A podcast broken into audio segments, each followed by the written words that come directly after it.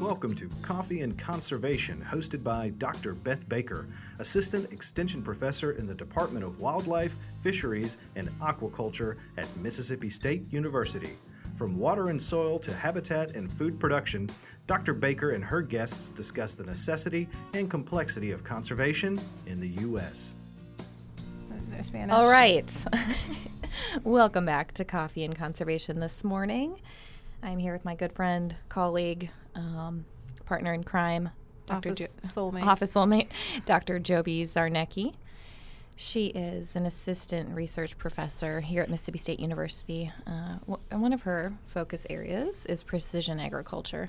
Um, she's technically housed in our plant and soil science department with a- an appointment at the Geosystems Research Institute also. And so, welcome. Good morning. Good morning. Got your coffee in hand? Yes, Part of you. the deal. Thank you for the coffee. Always a pleasure. I know you had a long day yesterday, so um, we're just getting rolling this morning, really. um, but yeah, welcome. Thanks for coming. I appreciate it. Well, thank you for having me. You know how much I like to talk. That's right. and today we are talking precision agriculture, which is which is great that you're here because I couldn't talk about it as well as you. Um, so yes, uh, our listeners are going to learn all about it and how it fits in with conservation. Uh, but first, just tell us a little bit about your background and how you came into your current position. So I grew up in northwestern Oklahoma, and that area is mostly wheat farming. But I decided I would rather go into psychology. Just you know, it seemed like a cool thing. I have a psychology minor. I know it's so tempting because you're like, I like to talk. I like hearing about people. I like meeting interesting people. That looks easy. Yeah. Yeah, but so, um, but you know, I was also working at the co-op. Um, you know, there aren't a lot of jobs available to high school, you know, high school students, young college age students in a small town. And my town's 1,800 people. Mhm. So you pretty much work harvest. And You know, did or didn't apply for a different job before that? Oh, so yeah, I you know I I did apply at Walmart. Uh, spoiler alert: they wouldn't hire me. uh, I was not apparently Walmart material, but um, just you know not because I not because I lacked basic skills, but mostly because I you know as a smart smart aleck college student had just finished a survey and assessment course again psychology major, so I sort of wrote them a, a critique of their hiring assessment survey, which they did apparently not appreciate. You teachered them. I teachered them. they did. They did not appreciate my. Uh, they probably thought I was going to be trouble. So yeah. I was not. I didn't make the cut. But the good news is the local co-op did not have um, the same survey. the same survey. A much better survey. And so, uh, which consisted of the guy going, "Yeah, I know who you are. I know your parents. Yeah, you'll you'll be fine. Be here by noon." and but so I just you know I just loved agriculture and um, so I changed my major. And at the time, it was 1998, and precision agriculture was just sort of taking off.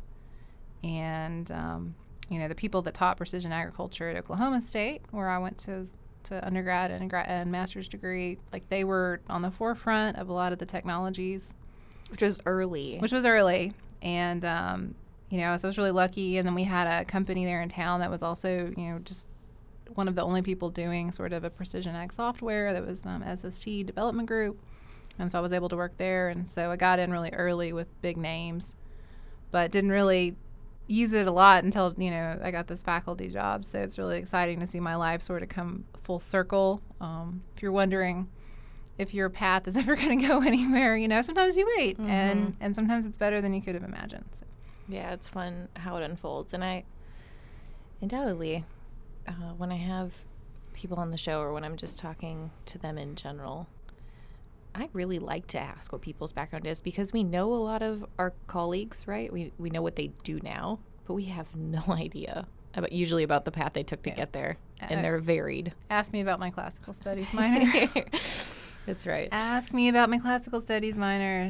Well, before we get into the classical studies, tell us more about precision agricultural bec- agriculture because I am guessing folks interpret that in a few different ways um, or have their own idea of, of what it is. And so let's kind of set the stage there too with what we're talking about. Sure. So I, uh, when you know, I like to go. I went to the textbook definition of precision ag because, like you said, a lot of people do sort of they make it what they want it to be or they understand it differently based on their situation. So I went back to the Original. the original, the historical archives. Um, anybody who ever took Precision Ag until recently probably have your copy of the italicized, the Precision Farming Guide for Agriculturalists because it was the only thing really available, and it's sort of a soft bound, thin little paper book that John Deere published, um, and that was pretty much all we had. It looks more like a Bible. It, it's like a manifesto, but um, yeah, it was. So I went to the to get the you know the textbook definition to see like you know how are they trying to explain this to people in the 90s when it was sort of um, you know really becoming a little more well known and you know i think the simplest definition is here on page two which is technically the first page um, and it says that you know it's the concept of treating small areas of a field as separate management units. And so i mean that can be as simple or as complicated as you want. I think for a lot of people now you know that are using yield monitors and using auto steer on their tractor those things are so commonplace they that we don't really think of those as precision agriculture anymore philosophically people would argue that people that you know that were hand planting and hand hoeing and you know that were really like hands in the dirt with their agriculture that they were doing precision agriculture. And so you look at you know academics can get you know can sit at the bar and have a few beers and debate this for a while speaking of classical studies like you know were the ancient people were mm. they doing precision ag? Because they were definitely you know really Very into the crop and and doing these sort of complicated practices um, that we use equipment for now they were just doing it by hand Right. And and they could only manage a tiny little area so their management units were much smaller Right, and of course, the way we farm now and just the economics of it all, it's not usually, well, depending on your crop, it's not usually at that small of a scale. Our commodity crops, of course, are farmed at a much larger scale. I know. Well, when you see those, you know, those headers on some of those combines, and then Mhm. especially like those huge tractors, with, I mean, are. it has to fold up about fifty times just to go down the highway. I mean, it's it's impressive, but you know, now we consequently have a whole body of research on the effects of compaction from heavy farm equipment. Right, right. So there's there's pros and cons um, to how the system has changed. Um, yeah, but I mean we've definitely gotten more efficient at growing crops simultaneously. There's a whole lot of additional elements to a farming system Well, this is true. than there used to be. Yeah, well, it's it's not just uh, you know it's funny because I get a lot of, because I do a lot of technology, a lot of comments I read. Like I'll see a story and you know something like you know Delta Farm Press or some of these sort of publications that are more targeted at the end users and not nerds like me.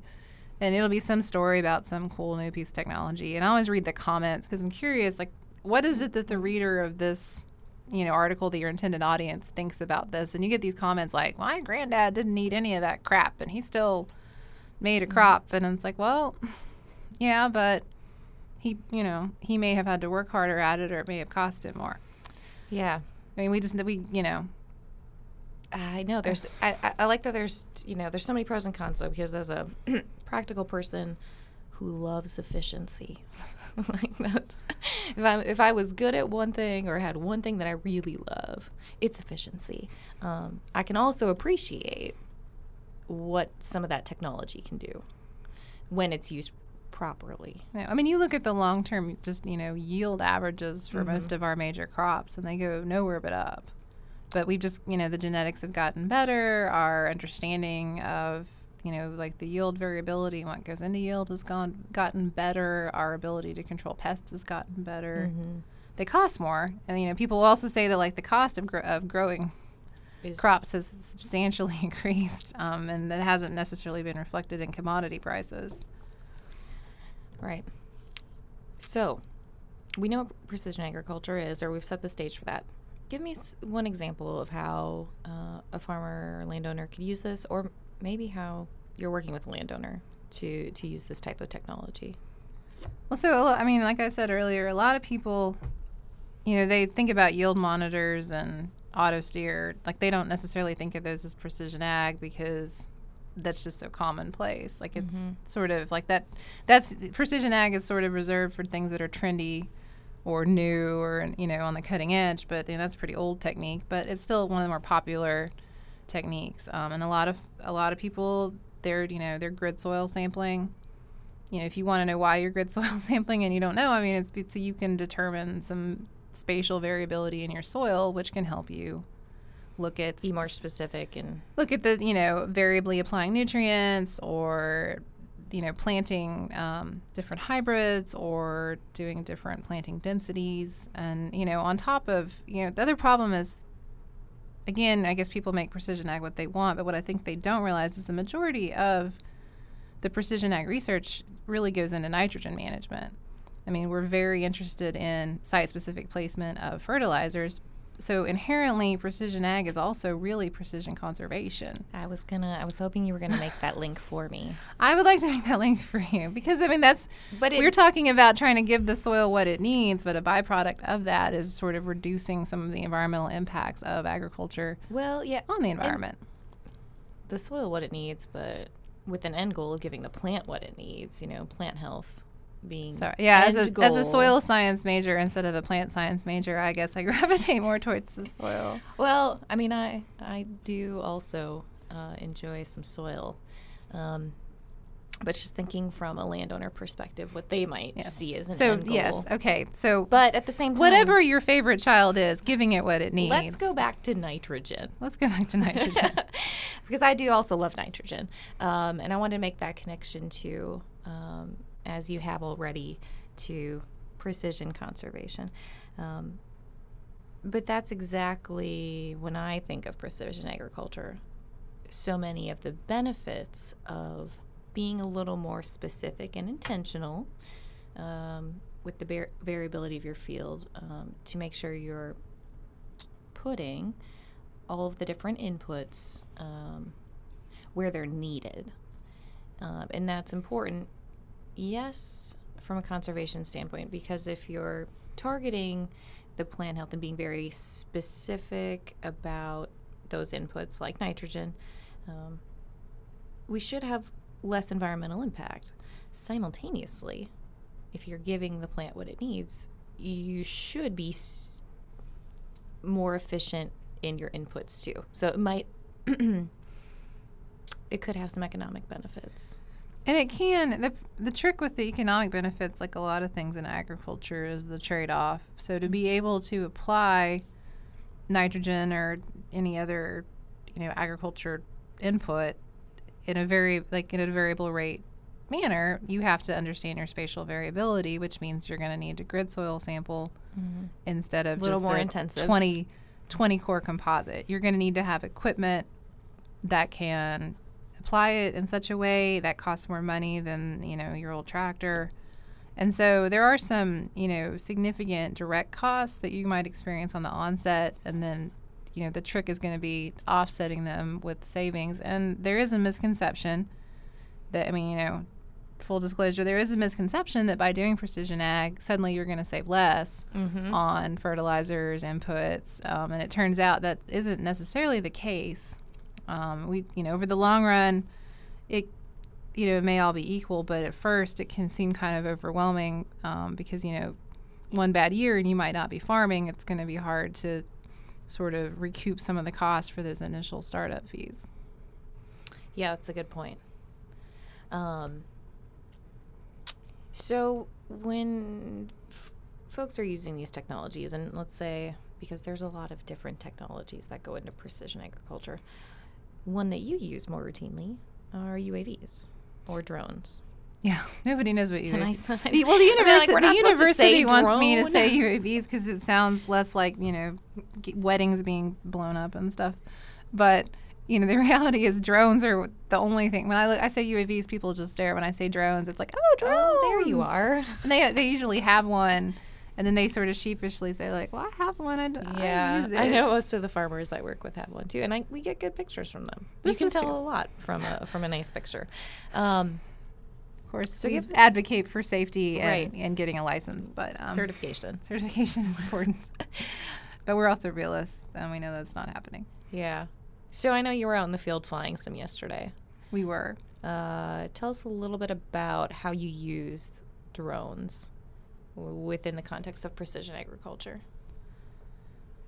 Well, so I actually, you know, in addition to the treasure trove of uh, ancient documents that I've hoarded over here, I've, I've, got one of the items I've brought is the uh, the abstracts from a conference I attended in 2002. Our listeners might want to attend. That, well, you know, there's always good. I mean, you never. It's in France this year. Yeah, there you I'm go. telling you, we can Selling all point. celebrate the 14 Juillet um, in Montpellier. But um, yeah, so I'm a member of the International Society of Precision Agriculture, and they have a yearly conference. Um, it flip flops between North America and Europe each year. But so this particular conference was in 2002 in your home state of Minnesota, in Minneapolis.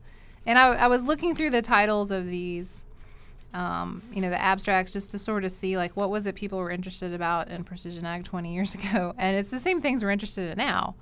Like a lot of these could be the same titles pulled out of last year's program. And the only difference is the technology has gotten better. So we used to do with remote sensing with satellites, then we had airplanes, and now we have drones. But the goal is still the same. We just want to look at spatial variability within the field. We want to get that overhead view that provides more information, it provides more context. So yesterday we were looking at the biomass accumulation of our cover crops and you know how much we've got, what's the distribution of it, are there areas of the field where it's been washed out because we've had so much rain that some of the covers have struggled, some of them have been drifted on because they're not resistant to some of these burn down chemicals people are putting out right now. And um, that, when we get to looking at production issues in our actual cash crop, having that understanding of the legacy of the field history, even as recently as the winter, is really useful. But, you know, legacy soil effects show up, you know, 200 years later in some fields. So just being able to see sort of the status of the crop um, is really useful. And so that's sort of what we're doing right now is just starting to catalog that. So when we get to our yield, our final cash crop yields, we have some explanatory power of what's causing that yield variability. Right, and I know some of you know, like you said, those titles are relatively the same. Technologies are different. We know that a lot of that, um, you know, lack of finding a specific thing that drives yield is because there's not. Right, it's a very complex system. It is very complex. just not only the plant health, uh, but the interaction of plant soil, plant soil water, And weather. the weather, and the well, weather. and just plant genetics and Which I want to point out. I mean, our farmers know that. Our farmers know that this is not an easy job. It's a very difficult, often heartbreaking job because you can't control the weather. Um, but I think our non farming listeners may have a different perception of what agriculture is, what farming on a large scale is. And so I want to make that point that there's a lot of factors like human health, a lot of factors that go into what makes someone healthy. It's not just your genetics. Um, so thinking about it from a farm system and how it might be difficult to capture that in a few studies. I mean, you're talking about, especially if you're doing field scale research like we are Yeah. now, where you have zero control. Um, it's very hard to come to hard conclusions, and there's not, you know, in most cases, there's not a silver bullet. There's a lot of factors that move into that You plant, know- plant health productivity. so uh, at this, you know, at this ISPA conference uh, a couple of years ago, a guy said something that kind of stuck with me. He said, you know, you have like a hundred predictor variables and only one response variable, yield. And he said, and the other problem that you're going to face is that in your whole career, you're going to get maybe at most 30 chances to get it right. Mm-hmm. So if you think about, you know, the you know you you get it wrong this year, you have to wait a whole another year, you try again, and so you know, It's hard when We- grant we- lengths aren't that long. I know it's a whole nother heartbreak of our our jobs because you do want to you want to get the science right the first time. You want to have those answers, probably like those folks did 20 years ago. that we seldom do. So we're you know most people going into you know most people going into agriculture are probably going to pick you know one or two things their whole career, and they're going to work tirelessly to try to mm-hmm. move the needle forward, and we might not get there. And so, but it's it's hard to think like I you know if you think about other things, if you only had 30 tries, like if you imagine shooting free throws, you know, okay, I got 30 free throws from my whole March career, and this March is, Madness, This is what they're going to judge me on. I mean, We have basketball analogies because it's March Madness. you know, you go through your 30 chances more quickly, but the, the same thing. I mean, just imagine that as like that's sort of what we're facing. You know, if mm-hmm. you're looking to get into agriculture and try to make a difference. Yeah. So some challenges there. What would you say are a couple of barriers or drawbacks to any of these technologies for for a landowner? I mean, for a landowner, I I'm going to talk first about from a you know academic and you know university extension and research point of view. The biggest challenge that we have when we try to talk to producers about it is it always comes back to the economics and what's you know they're going to want to know what's their return on investment. And which is fair. Which is fair, completely fair, because agriculture is a business, um, and you would never, you know, it's like when you, you know what they say, if you have to ask, right? You know, when you look at a menu of jewelry or you know really cool Fendi bags online, you have to ask. Um, and so the, we don't have a lot of those answers. We can definitely show them what stuff costs, but we have a hard time with the other side of the equation. And so one of the challenges for us, but also producers, is just knowing if it makes economic sense to invest in these technologies because the your university research and extension personnel can't just lay a number down and say you will save this much money or it will pay for itself in three years. We can give you a good guess on some things, but we just can't, you know, nothing is, is a given because it might be a drought year and your whole crop might die and then right. you're not going to be able to recoup that money that year. You have to push it another year. So that's sort of that's sort of a struggle with it. But um, as far as just some of the other challenges, it's hard to understand. Um, for some people, it's hard to understand how to get the data off their machines. Effect, you know, they have to get the company that sold it to them to come help them with tech support. My mother is almost 70. She hates every technology that she owns, but she just really wants to have them. And so it's, you know, it's frustrating to her because she sees other people able to get the stuff off of very quickly, she can't do it. But she's constantly being told she needs it.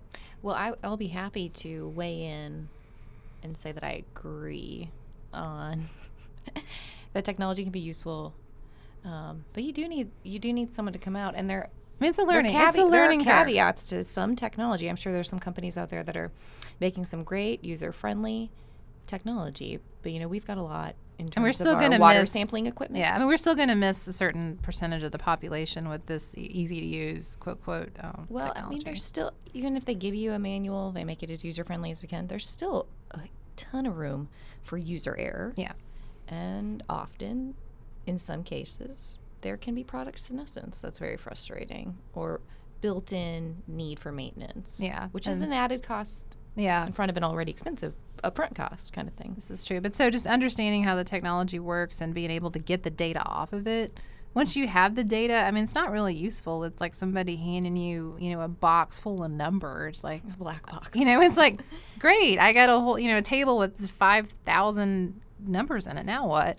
So being able to turn that data into information mm-hmm. that people can understand, you know, summarizing all that into, a, you know, a little meter that has a sad face or a happy face, like you know, trying to get it to the point where it's understandable. Usable.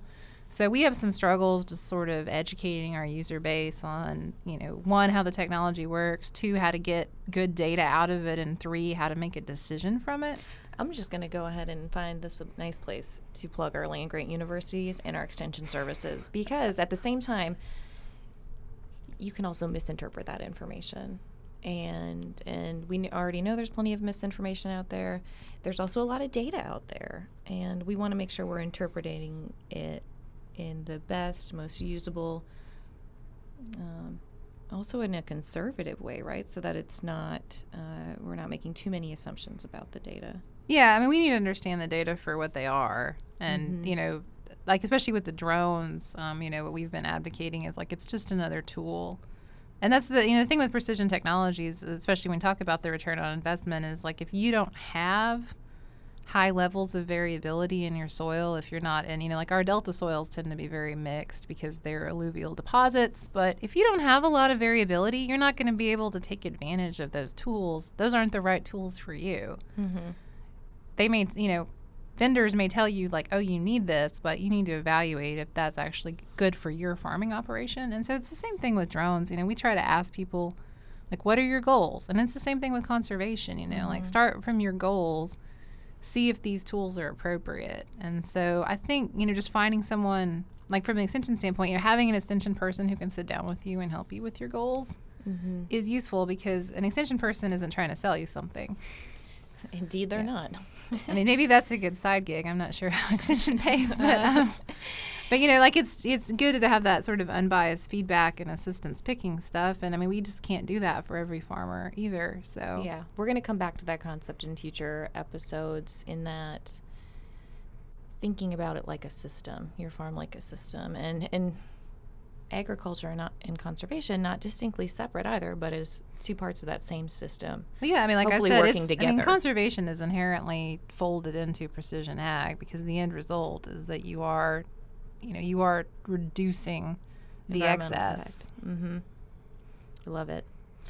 All right, we're going to have you back on, I'm sure. But thank you for being with us today. As always, you can find more information on our website or in the show notes after the show. And we always want to acknowledge and thank our primary sponsor, the Mississippi Natural Resources Conservation Service, for their support of this podcast. Thanks for joining us for Coffee and Conservation. To find out more about the topics discussed, visit the REACH website at reach.msstate.edu or the Mississippi State University Extension Service website at extension.msstate.edu western.edu.